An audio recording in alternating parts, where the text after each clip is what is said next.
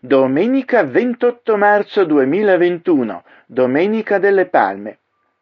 In questa settimana prima della Pasqua, chiamata tradizionalmente la Settimana Santa o di Passione, commemoriamo le sofferenze redentrici e la morte del Salvatore Gesù Cristo.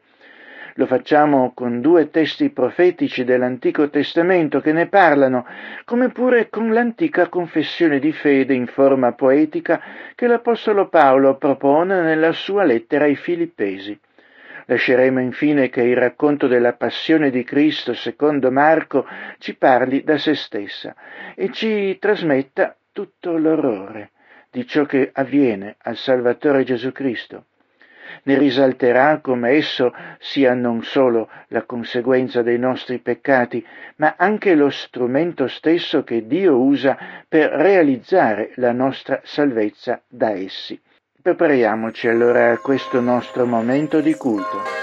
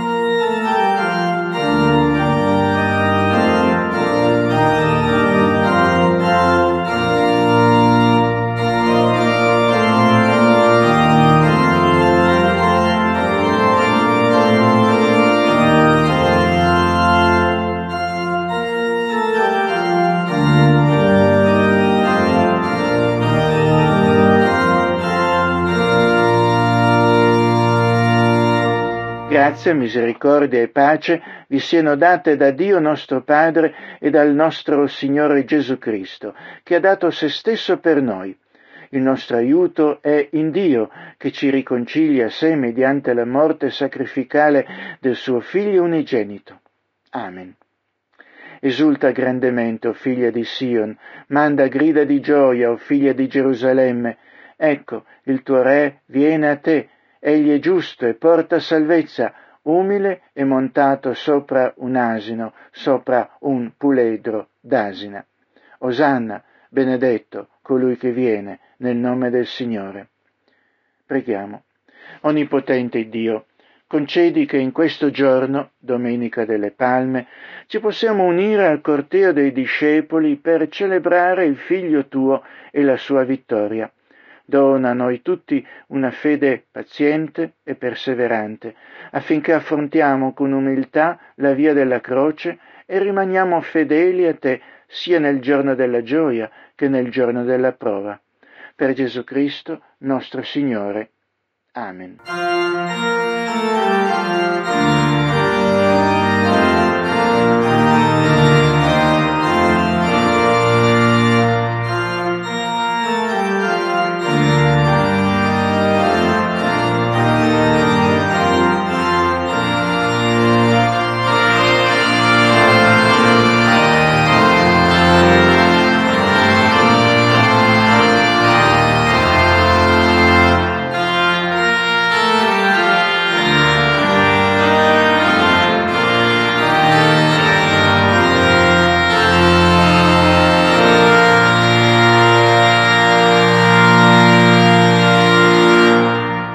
Poniamoci ora al confronto della nostra vita con la legge di Dio e all'umile confessione delle nostre trasgressioni.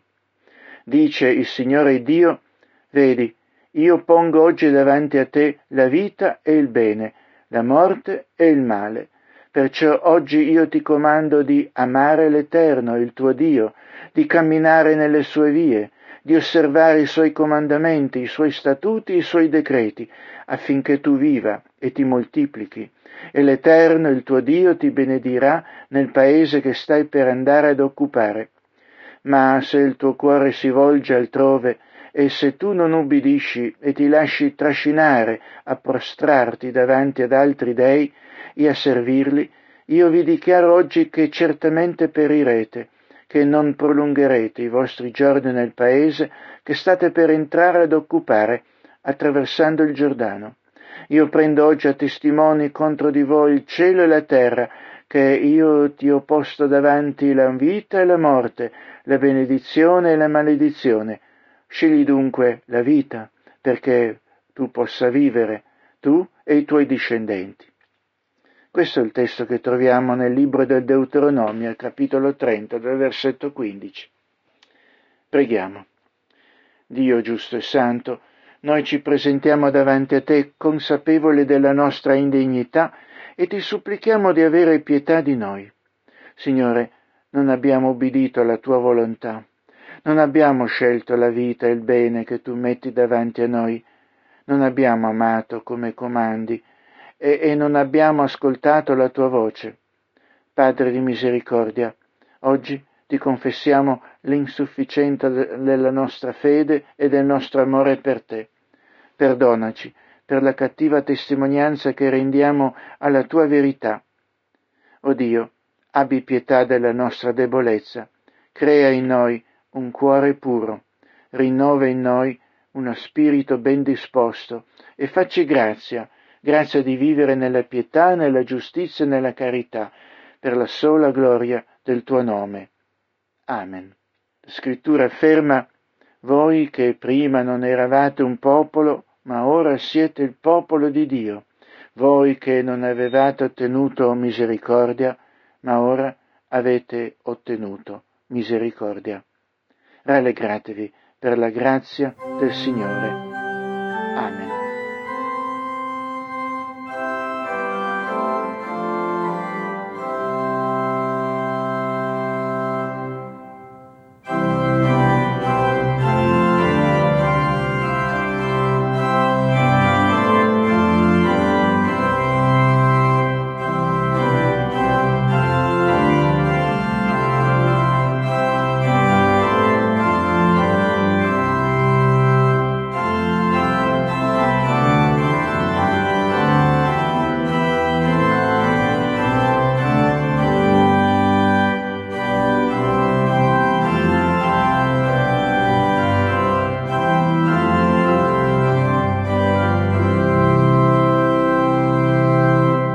Professiamo con convinzione, invocazione e adorazione il credo apostolico. Credo in Dio Padre Onnipotente, Creatore del cielo e della terra, e in Gesù Cristo, suo Figlio unigenito, Signor nostro, il quale fu concepito di Spirito Santo, nacque da Maria Vergine, patì sotto Ponzio Pilato, fu crocifisso, morì e fu sepolto, discese nel soggiorno dei morti, il terzo dì risuscitò, salì al cielo, siede alla destra di Dio, Padre Onnipotente, di là ad avvenire a giudicare i vivi e i morti. Credo nello Spirito Santo, la Santa Chiesa Universale, la comunione dei santi, la remissione dei peccati, la risurrezione dei corpi e la vita eterna. Amen.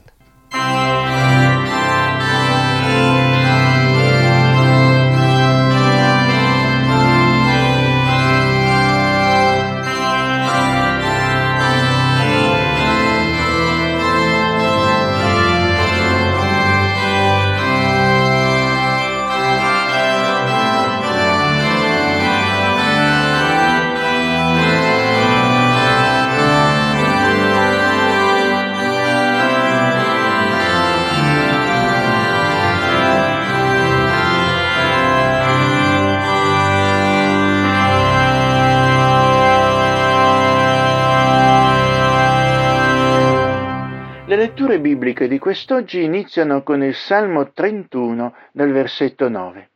Il contesto originale di questo Salmo sono le sofferenze di Davide, re di Israele, allorché era perseguitato dai suoi avversari. Come però in altri testi dell'Antico Testamento, era necessario che si adempisse questa scrittura che lo Spirito Santo predisse per bocca di Davide.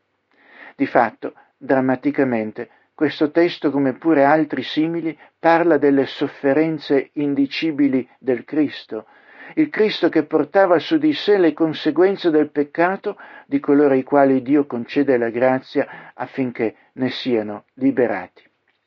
Abbi misericordia verso di me, o Dio vivente, poiché sono nelle avversità. I miei occhi, la mia anima e il mio ventre sono consumati dal dolore, poiché la mia vita si consuma nel dolore, i miei anni nel lamento, la mia forza inciampa nella mia iniquità, e le mie ossa sono consumate. Sono diventato un oggetto di obbrobrio da parte di tutti i miei avversari e anche molto per i miei vicini, e i miei conoscenti che mi vedono fuori casa fuggono da me. Sono dimenticato come se fossi morto, sono come un oggetto distrutto. Poiché ho udito i mormorii di molti, sono circondato di paura da quando si sono posti insieme contro di me per togliermi la vita. Ma io ho confidato in te, o Eterno, ho detto, tu sei il mio Dio, ogni mio momento è nella tua mano, liberami dalla mano dei miei nemici e di chi mi perseguita, fai risplendere il tuo volto sul tuo servo, salvami nella tua benignità.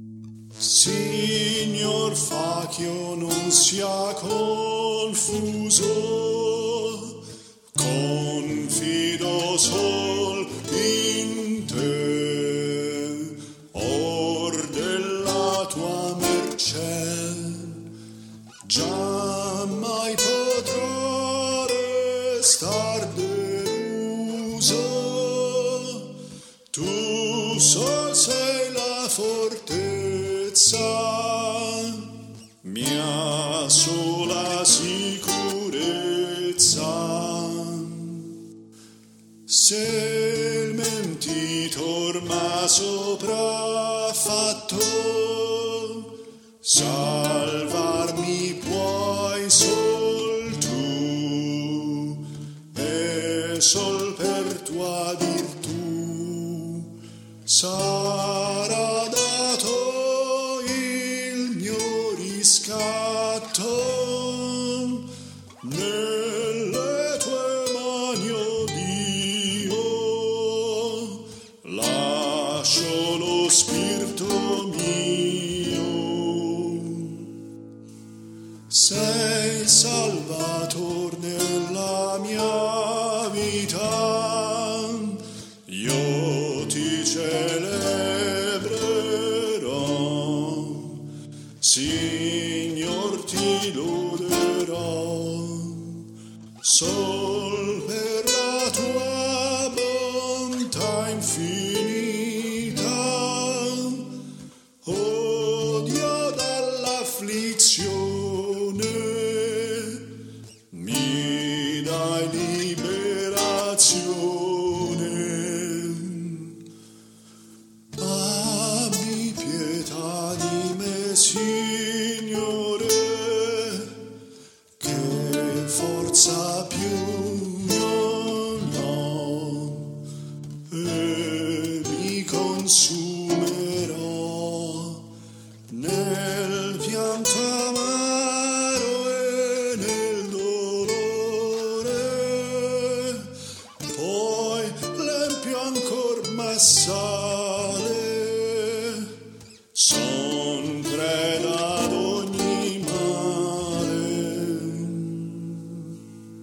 Salva il tuo servo con clemenza, pietà.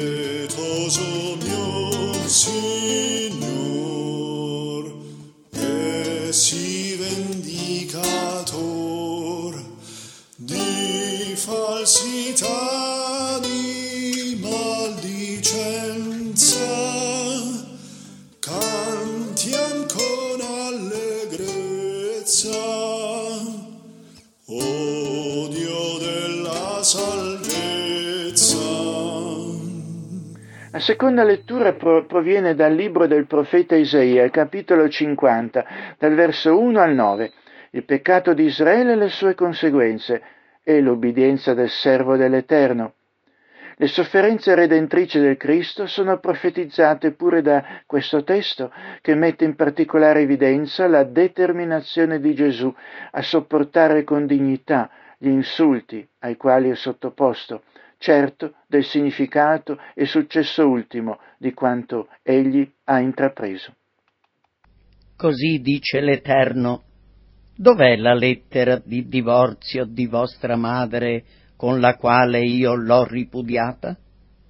O a quale dei miei creditori vi ho venduto?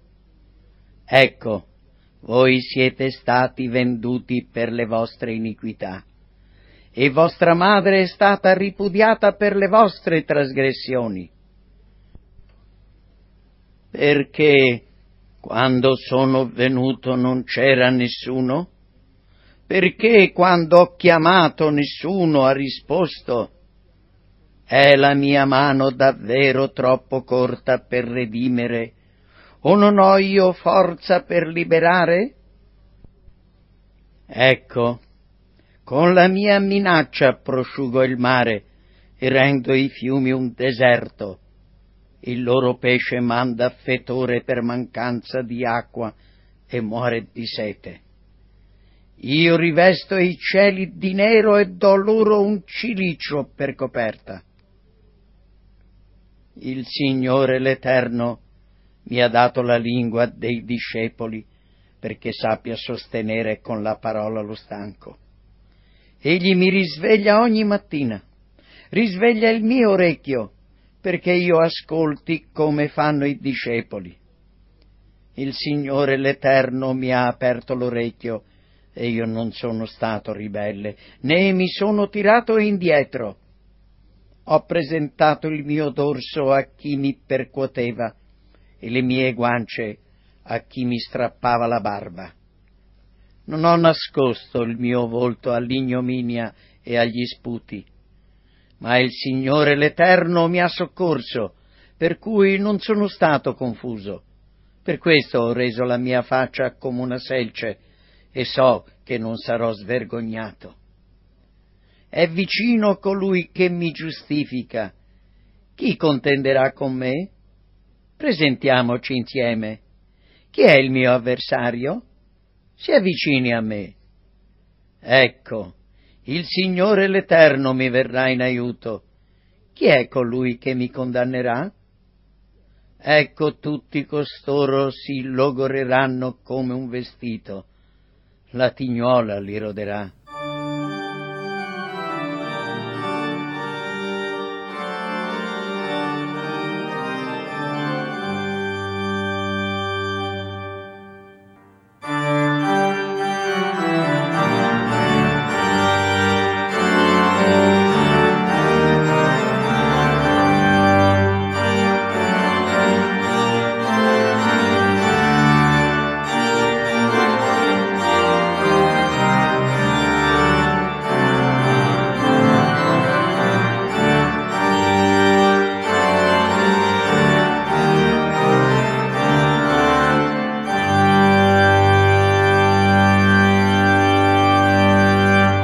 Vangelo secondo Marco, capitolo quindici, dal verso uno al trentanove. Gesù davanti ai suoi accusatori e torturatori, la sua morte in croce. Il racconto della sofferenza e morte del nostro Signore e Salvatore Gesù Cristo, che ascoltiamo nella versione del Vangelo di Marco, è ben conosciuto. Si tratta però di molto più che una cronaca. Deve essere oggetto per noi di attento e ripetuto ascolto e meditazione, affinché scenda nel profondo del nostro cuore la consapevolezza di fino a che punto l'amore di Dio si sia spinto per salvarci dai nostri peccati e dalla condanna che per essi noi meritiamo. e al mattino presto i capi dei sacerdoti con gli anziani, gli scribi e tutto il sinedrio tenuto consiglio legarono Gesù, lo portarono via e lo consegnarono a Pilato. E Pilato gli domandò: «Sei tu il re dei Giudei?» Ed egli rispondendo gli disse: «Tu lo dici». E i capi dei sacerdoti lo accusavano di molte cose, ma egli non rispondeva nulla. Pilato lo interrogò di nuovo, dicendo: «Non rispondi nulla? Vedi di quante cose ti accusano?» Ma Gesù non rispose più nulla, tanto che Pilato ne rimase meravigliato. Or, ad ogni festa, era solito rilasciare loro un prigioniero, chiunque essi chiedessero. Vi era allora in prigione un tale chiamato Barabba, insieme ad altri compagni ribelli, i quali avevano commesso un omicidio durante una sommossa. E la folla, gridando, cominciò a domandare che facesse come aveva sempre fatto per loro. Allora Pilato rispose loro dicendo: «Volete che vi liberi il re dei Giudei?» Perché sapeva che i capi dei sacerdoti glielo avevano consegnato per invidia, ma i capi dei sacerdoti incitarono la folla a chiedere piuttosto che liberasse loro Barabba. E Pilato, prendendo di nuovo la parola, disse loro: «Che volete dunque che faccia di colui che voi chiamate il re dei Giudei?»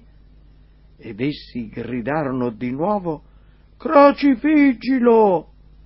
E Pilato disse loro: «Ma che male ha fatto?» Essi allora gridarono ancora più forte: «Crocifiggilo!» Perciò Pilato, volendo soddisfare la folla, liberò loro Barabba. E dopo aver flagellato Gesù, lo consegnò loro perché fosse crocifisso. Allora i soldati lo condussero nel cortile interno, cioè nel pretorio, e convocarono l'intera corte. Lo vestirono di porpora e, intrecciata una corona di spine, gliela misero sul capo. Cominciarono poi a salutarlo dicendo: «Salve, re dei Giudei!» E gli percuotevano il capo con una canna, gli sputavano addosso e, piegando le ginocchia, lo adoravano.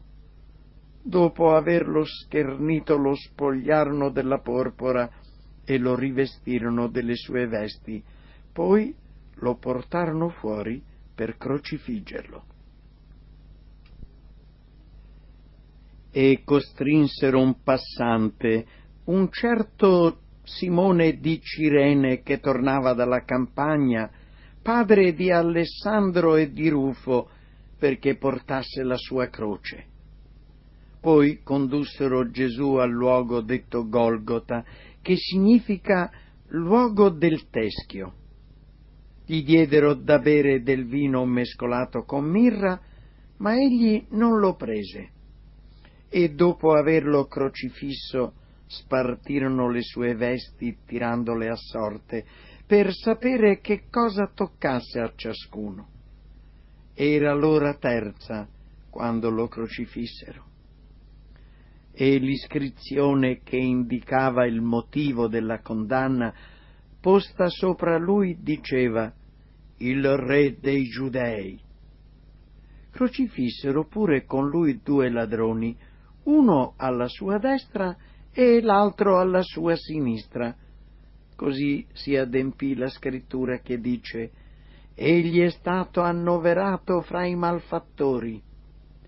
E coloro che passavano lì vicino lo ingiuriavano scuotendo il capo e dicendo: «Eh, tu che distruggi il tempio e in tre giorni lo riedifichi!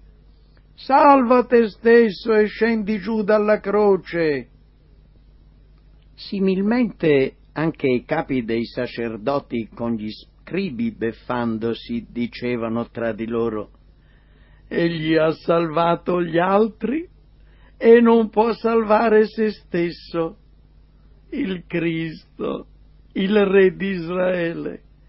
Scenda ora dalla croce affinché lo vediamo e crediamo».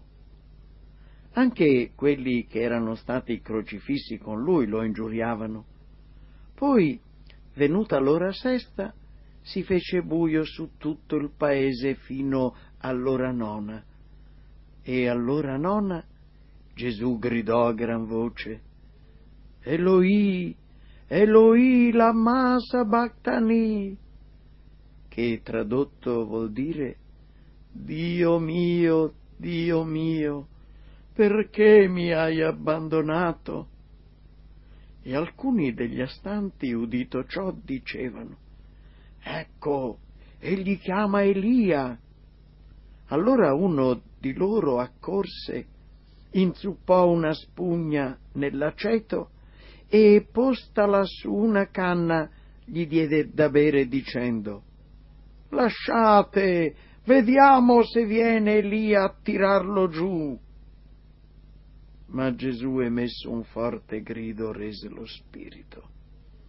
Allora il velo del tempio si squarciò in due dall'alto in basso, e il centurione che stava di fronte a Gesù, visto che dopo aver gridato così aveva reso lo spirito, disse: «Veramente quest'uomo era figlio di Dio». Vi erano pure delle donne che guardavano da lontano. Fra di esse vi erano Maria Maddalena e Maria, madre di Giacomo il minore, e di Iose e Salomè, che lo seguivano e lo servivano quando era in Galilea, e ce n'erano molte altre che erano salite con lui a Gerusalemme. Poi, avvicinandosi ormai la sera, poiché era la preparazione, cioè la vigilia del sabato, Giuseppe d'Arimatea, un rispettabile membro del Consiglio, che aspettava anch'egli il regno di Dio, andò coraggiosamente da Pilato e domandò il corpo di Gesù.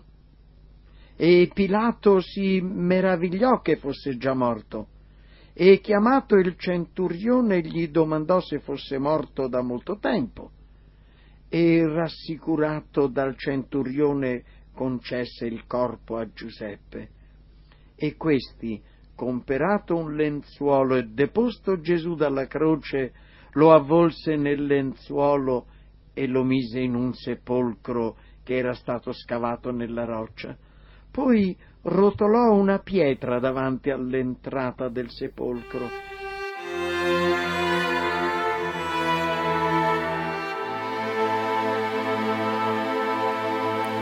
Ed un virgulto sul tronco di essi, domani germoglierà.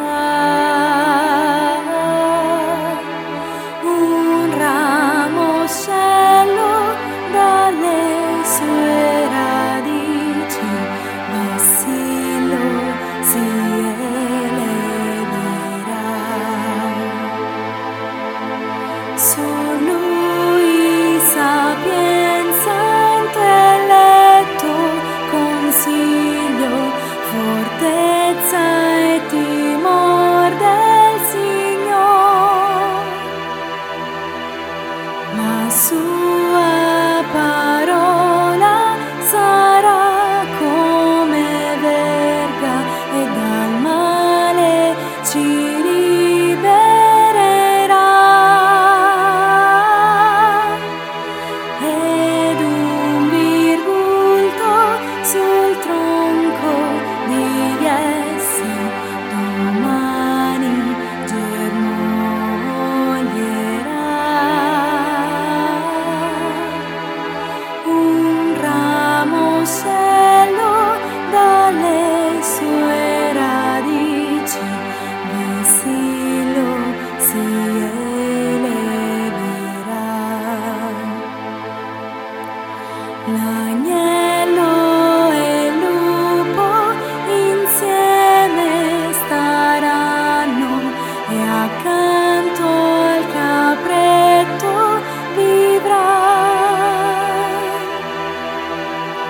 oggi, nell'attuale era dell'immagine, l'apparenza esteriore sembra essere la cosa più importante. Sfoggiano potere e grandezza, conclamano importanza, competenza e successo, amano le parate e gli applausi. Sono pochi però che si accorgono che il re è nudo, ammettendo la verità che le cosiddette celebrità sono persone vuote e miserevoli, abili solo a farsi vedere per quello che non sono. L'espressione "il re è nudo" è l'esclamazione che utilizziamo ogni volta che facciamo riferimento all'atteggiamento di chi cela o finge di non vedere una verità palese per piaggeria, adulazione, compiacimento nei confronti dell'autorità, del potere e nelle sue varie forme. L'espressione è estrapolata da "I vestiti nuovi dell'imperatore", una celebre fiaba dello scrittore danese Hans Christian Andersen, in cui si racconta di un re che, per assecondare la sua vanità e per timore di scoprire di essere stupido, cade in una trappola organizzata da due falsi tessitori che si presentano alla sua corte e gli propongono una stoffa pregiatissima con cui realizzare dei vestiti nuovi, dei colori dal disegno straordinariamente belli e con la proprietà di diventare invisibili agli occhi degli stolti e degli indegni dell'incarico che ricoprono. Il re dà mandato ai due uomini di confezionare i vestiti. Gli impostori fingono di tessere la stoffa, osannati durante il lavoro dai complimenti del re e di tutti gli uomini della corte, che per non essere additati come degli incapaci o degli stupidi, contemplano i vestiti nuovi, inesistenti, senza minimamente neppure immaginare di confrontarsi con gli altri sulla truffa che si realizza dinanzi ai loro occhi. Così il re, acconciato per un corteo con i vestiti inesistenti, sfila per la città in mutande. La gente che per strada o alla finestra commenta: "Che meraviglia, i nuovi vestiti dell'imperatore, e che splendido strascico porta, come gli stanno bene!" Nessuno vuol far capire che non vede niente, perché altrimenti dimostrerebbe di essere stupido o non all'altezza della bella, della bellezza interpretata dai vestiti che, come mai altri prima d'ora, riscuotono un tale successo. "Ma non ha niente addosso", dice a un certo punto un bambino. La voce della purezza, dell'indifferenza ai vincoli, alle sovrastrutture della società che lo circonda. Finalmente, ecco, è lui che smaschera la finzione collettiva e dice la verità. La voce circola, ma il re si ostina a completare il percorso con tanto di servi che gli reggono l'invisibile strascico. Il finale, gli umili e desiderosi del cambiamento inciterebbero: "Il bambino è un eroe da portare in trionfo". I più orgogliosi e conservatori, recalcitranti all'idea di avere sbagliato, sentenzierebbero: "Il bambino è un guastafeste da linciare". C'è chi cerca la gloria di questo mondo e fa sfoggio di se stesso mentre è solo disgraziato, miserabile, povero, cieco e nudo. C'è uno però che non aveva figura né bellezza da attirare i nostri sguardi, né apparenza da farcelo desiderare, disprezzato e rigettato dagli uomini, uomo dei dolori, conoscitore della sofferenza, simile a uno davanti al quale ci si nasconde la faccia, uno che era disprezzato e noi non ne facemmo stima alcuna. I primi sono bugiardi omicidi, il secondo è il Salvatore del mondo, verità e vita. Avete voi spirito di discernimento? Il testo biblico che leggiamo e commentiamo quest'oggi ci parla della via dell'autentica grandezza e ci presenta Gesù, l'umile servitore che muore in croce, che, contraddicendo i valori di questo mondo, si presenta nudo e disprezzato, ma è Lui la chiave di ogni cosa. Ascoltate il testo biblico come lo troviamo nella lettera ai Filippesi, al capitolo due, dal versetto cinque all'undici. Abbiate in voi lo stesso sentimento che già è stato in Cristo Gesù, il quale, essendo in forma di Dio, non considerò qualcosa a cui aggrapparsi tenacemente l'essere uguale a Dio, ma svuotò se stesso prendendo la forma di servo, divenendo simile agli uomini, e trovato nell'esteriore simile ad un uomo, abbassò se stesso, divenendo ubbidiente fino alla morte, e alla morte di croce. Perciò anche Dio lo ha sovranamente innalzato e gli ha dato un nome che è al di sopra di ogni nome, affinché nel nome di Gesù si pieghi ogni ginocchio delle creature o cose celesti, terrestri e sotterranee, e ogni lingua confessi che Gesù Cristo è il Signore, alla gloria di Dio Padre.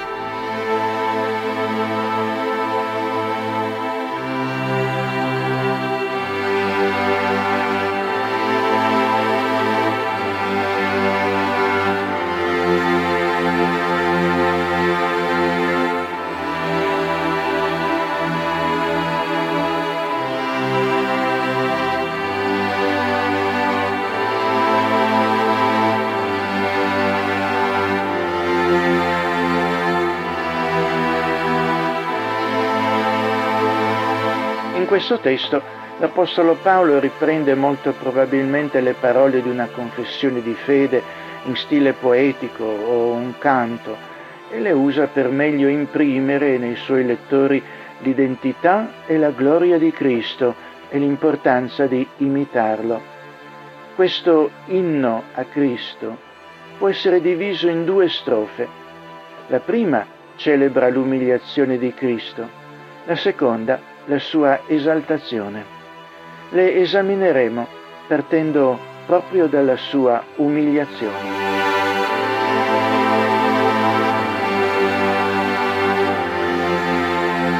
La prima frase del testo dice: il quale, pur essendo in forma di Dio. La parola qui tradotta con forma può essere equivocata, perché oggi per forma si intende qualcosa di diverso da allora. Difatti traduzioni dinamiche la rendono semplicemente come egli era come Dio o benché fosse Dio, togliendo il termine forma. La forma di qualcuno o qualcosa significava la sua realtà interiore e profonda, spesso celata dall'apparenza. L'apparenza inganna, si dice oggi. Difatti, sotto le apparenze di un comune israelita di quel tempo si nascondeva Dio stesso, una realtà che poteva scoprire solo chi davvero aveva occhi per vedere, chi senza pregiudizi sapeva scorgere la realtà profonda di Gesù, la sua essenza. L'affermazione del Salvatore alla divinità faceva infuriare i capi religiosi e li aveva indotti ad accusarlo di bestemmia. Qual era dunque l'essenza di Gesù? Essa era la stessa di quella di Dio. Egli era Dio, fattosi uomo, Dio che si abbassa e perciò si umilia per scendere al livello umano e diventare dell'essere umano il suo Salvatore. Questo è il succo della proclamazione dell'Evangelo. Egli dunque era Dio, ma non considerò qualcosa a cui aggrapparsi tenacemente l'essere uguale a Dio. Letteralmente, non reputò rapina l'essere uguale a Dio. La sua non era un'indebita e blasfema pretesa, come di se stessi facevano e fanno certi personaggi della politica o della religione che pensano di essere chissà chi. Gesù non stava cercando di essere Dio o di farsi passare per tale, era qualcosa che possedeva intrinsecamente, ma di cui né si vantava e né se ne approfittava. Gesù non cercava onori, era una persona semplice, alla mano, disponibile, servizievole. eppure era Dio.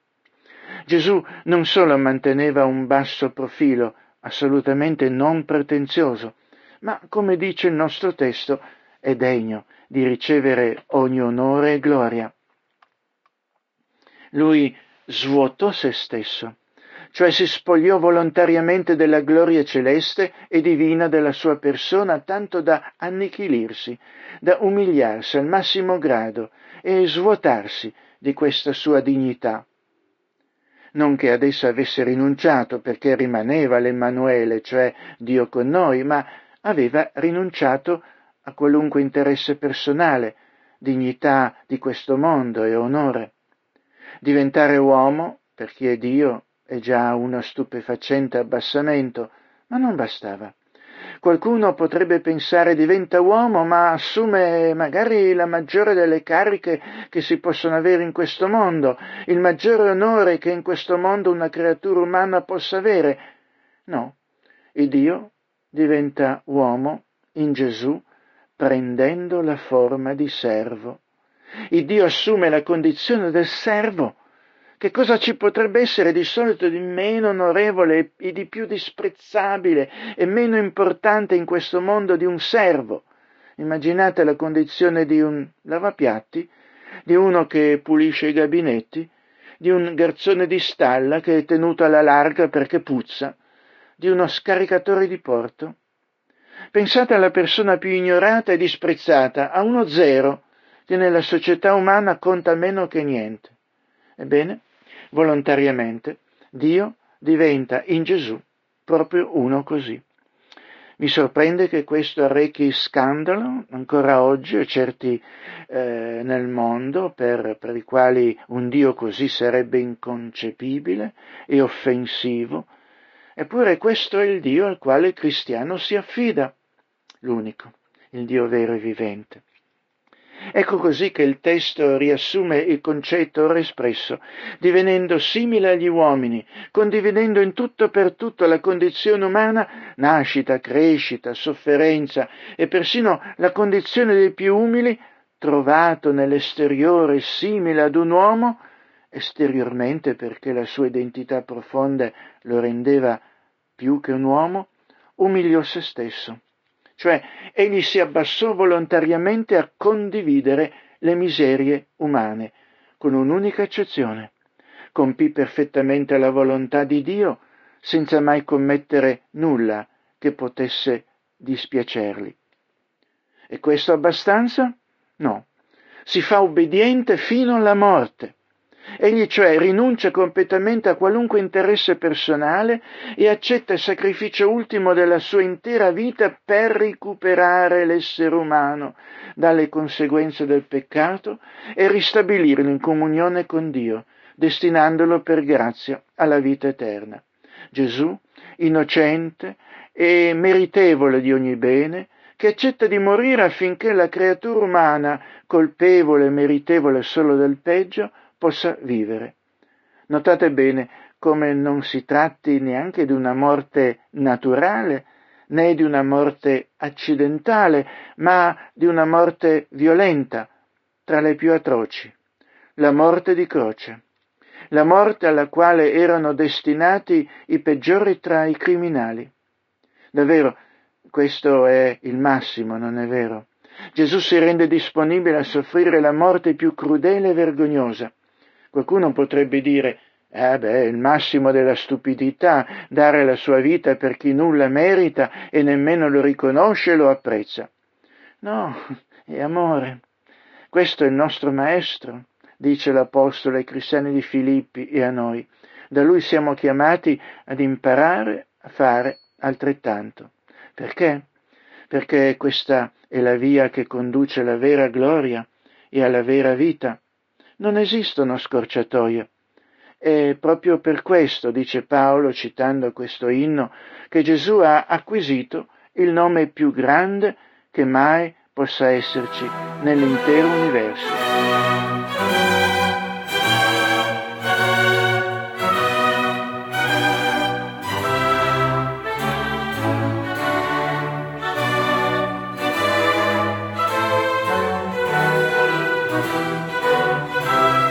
Thank you.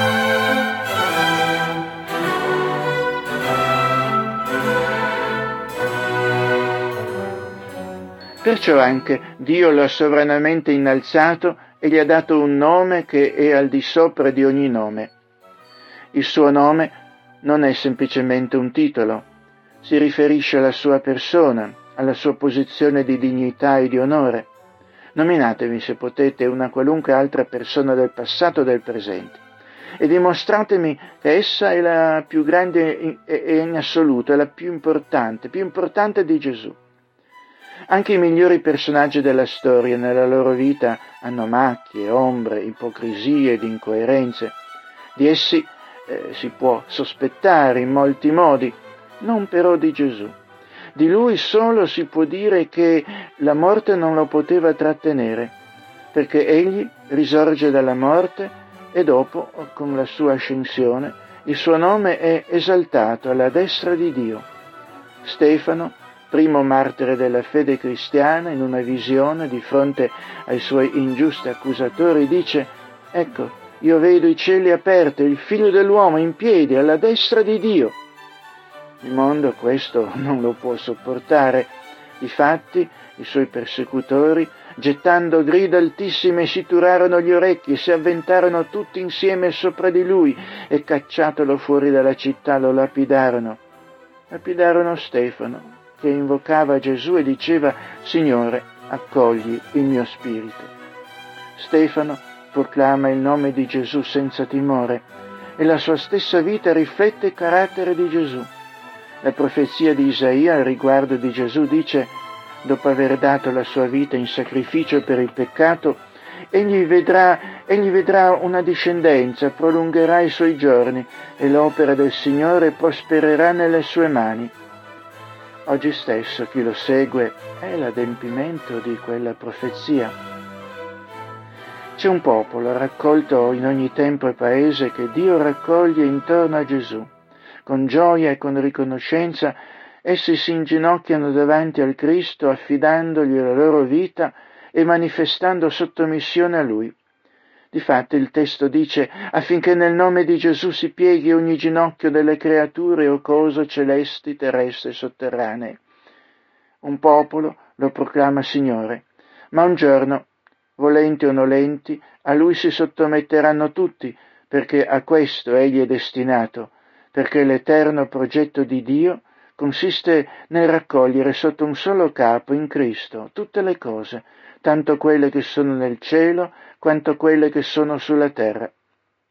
Nessun essere intelligente in tutto l'universo, siano angeli o santi in cielo, gente vivente sulla terra o Satana, i demoni o i perduti nell'inferno gli sfuggirà.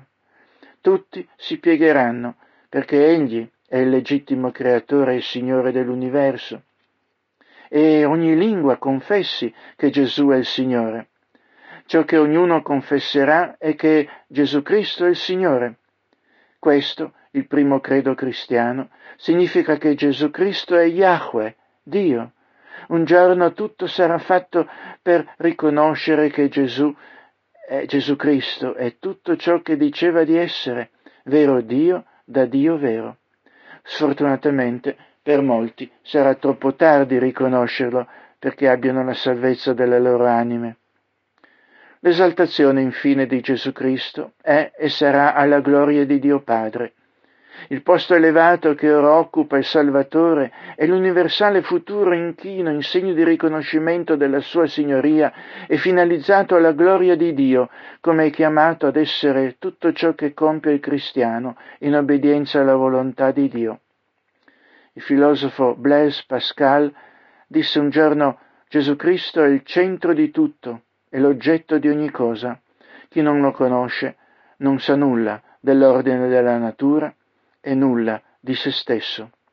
Le celebrità di questo mondo vengono osannate, ma sono nude. Gesù si presenta nudo e orribilmente sfigurato, ma è il Salvatore del mondo.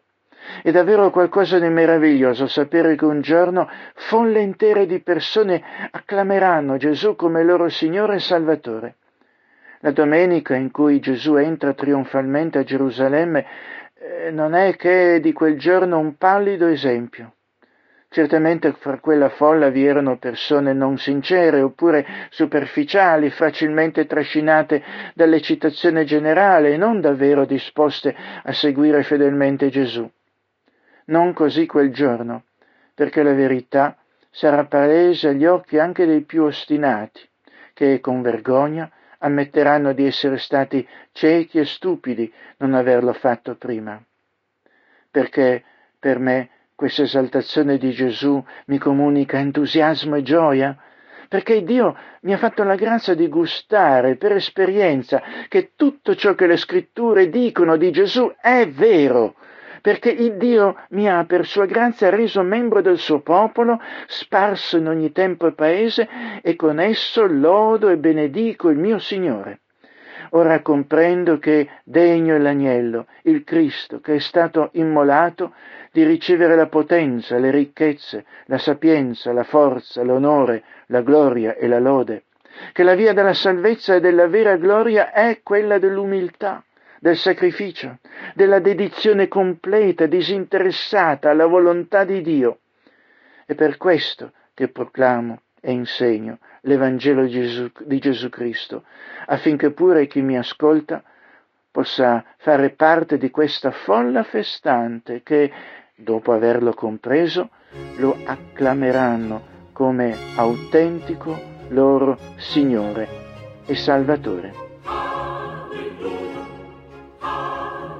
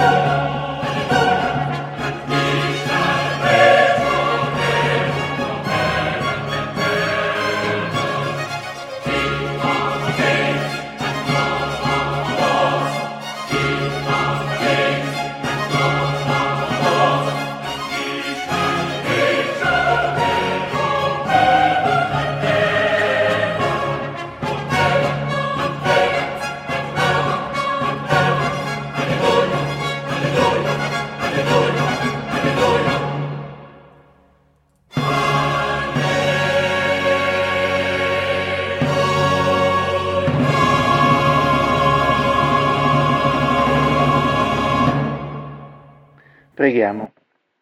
Gloria a te, o Padre, Dio Padre Onnipotente, che hai creato i cieli e la terra e la cui fedeltà dura in eterno. Gloria sia a te, Signore Gesù Cristo, Salvatore del mondo, che nella tua croce e nel tuo prezioso sangue ci hai redenti. Gloria sia a te, Spirito Santo, Signore e Datore della vita, che prendi tutte le cose da Dio e le annunzi a noi. O Santo ed Eterno Dio, Padre, Figlio e Spirito Santo, a te la benedizione, la gloria e l'onore nei secoli dei secoli. O Dio, Signore nostro, tu che sei la luce delle menti di coloro che ti conoscono, la vita delle anime che ti amano e la forza di ogni volontà che ti serve, aiutaci a meglio conoscerti e ad amarti con tutto il nostro cuore, a servirti con tutta la nostra vita. O Signore e Dio nostro, che ci hai chiamati per essere un reale sacerdozio, ascolta la nostra preghiera. Guida e governa la tua Chiesa universale, illumina tutti i pastori, i missionari, gli evangelisti, gli insegnanti con la vera conoscenza e la giusta comprensione della tua parola. Concedi a tutti i capi di Stato e a tutti gli uomini di governo sapienza e intendimento. Dona la tua grazia ai giudici e ai magistrati nell'esercizio della giustizia e nella difesa della verità. A tutti i popoli della terra concedi unità, pace e concordia per Gesù Cristo nostro Signore. Dio Onnipotente ed Eterno, nel tuo tenero amore per l'umanità hai mandato tuo Figlio, il nostro Salvatore Gesù Cristo, a prendere su di Lui la nostra natura e a soffrire la morte sulla croce, dandoci l'esempio della sua grande umiltà. Che noi si cammini sulla via della sua sofferenza e anche partecipare alla sua risurrezione per Gesù Cristo, nostro Signore, che vive e regna con te e lo Spirito Santo, un solo Dio, nei secoli dei secoli. Amen.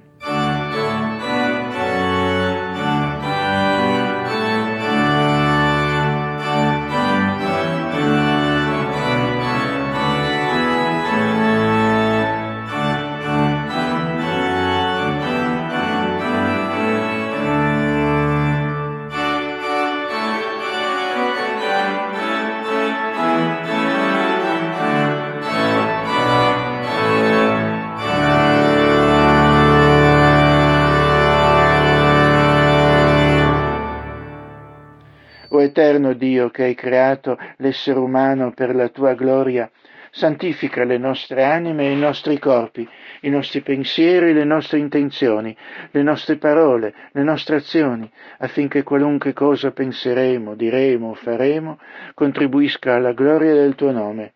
Non permettere all'orgoglio e all'egoismo, all'avarizia, alla vendetta, all'ambizione o al successo di profanare ciò che tu hai consacrato, ma fa che il nostro corpo serva il nostro spirito e che il corpo e lo spirito servano Gesù Cristo, che ci ha insegnato a dirti: Padre nostro che sei nei cieli, sia santificato il tuo nome, venga il tuo regno, sia fatta la tua volontà in terra come in cielo. Dacci oggi il nostro pane quotidiano e rimettici i nostri debiti, come anche noi li rimettiamo ai nostri debitori. Non esporci alla tentazione, ma liberaci dal maligno. Poiché tu è il regno, la potenza e la gloria, in sempiterno. Amen.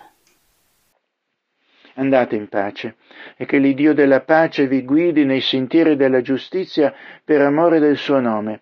La grazia del Signore Gesù sia con tutti voi, ora e sempre. Amen, Signore. Amen.